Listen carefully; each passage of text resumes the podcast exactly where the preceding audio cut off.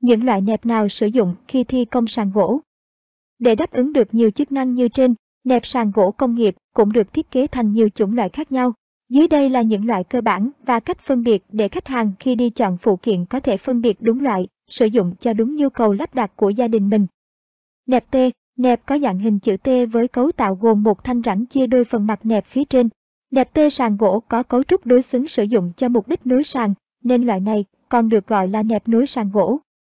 Nẹp ép, nhìn theo mặt các thanh nẹp sẽ có dạng hình chữ F, phần rãnh nẹp được thiết kế lệch hẳn sang một bên.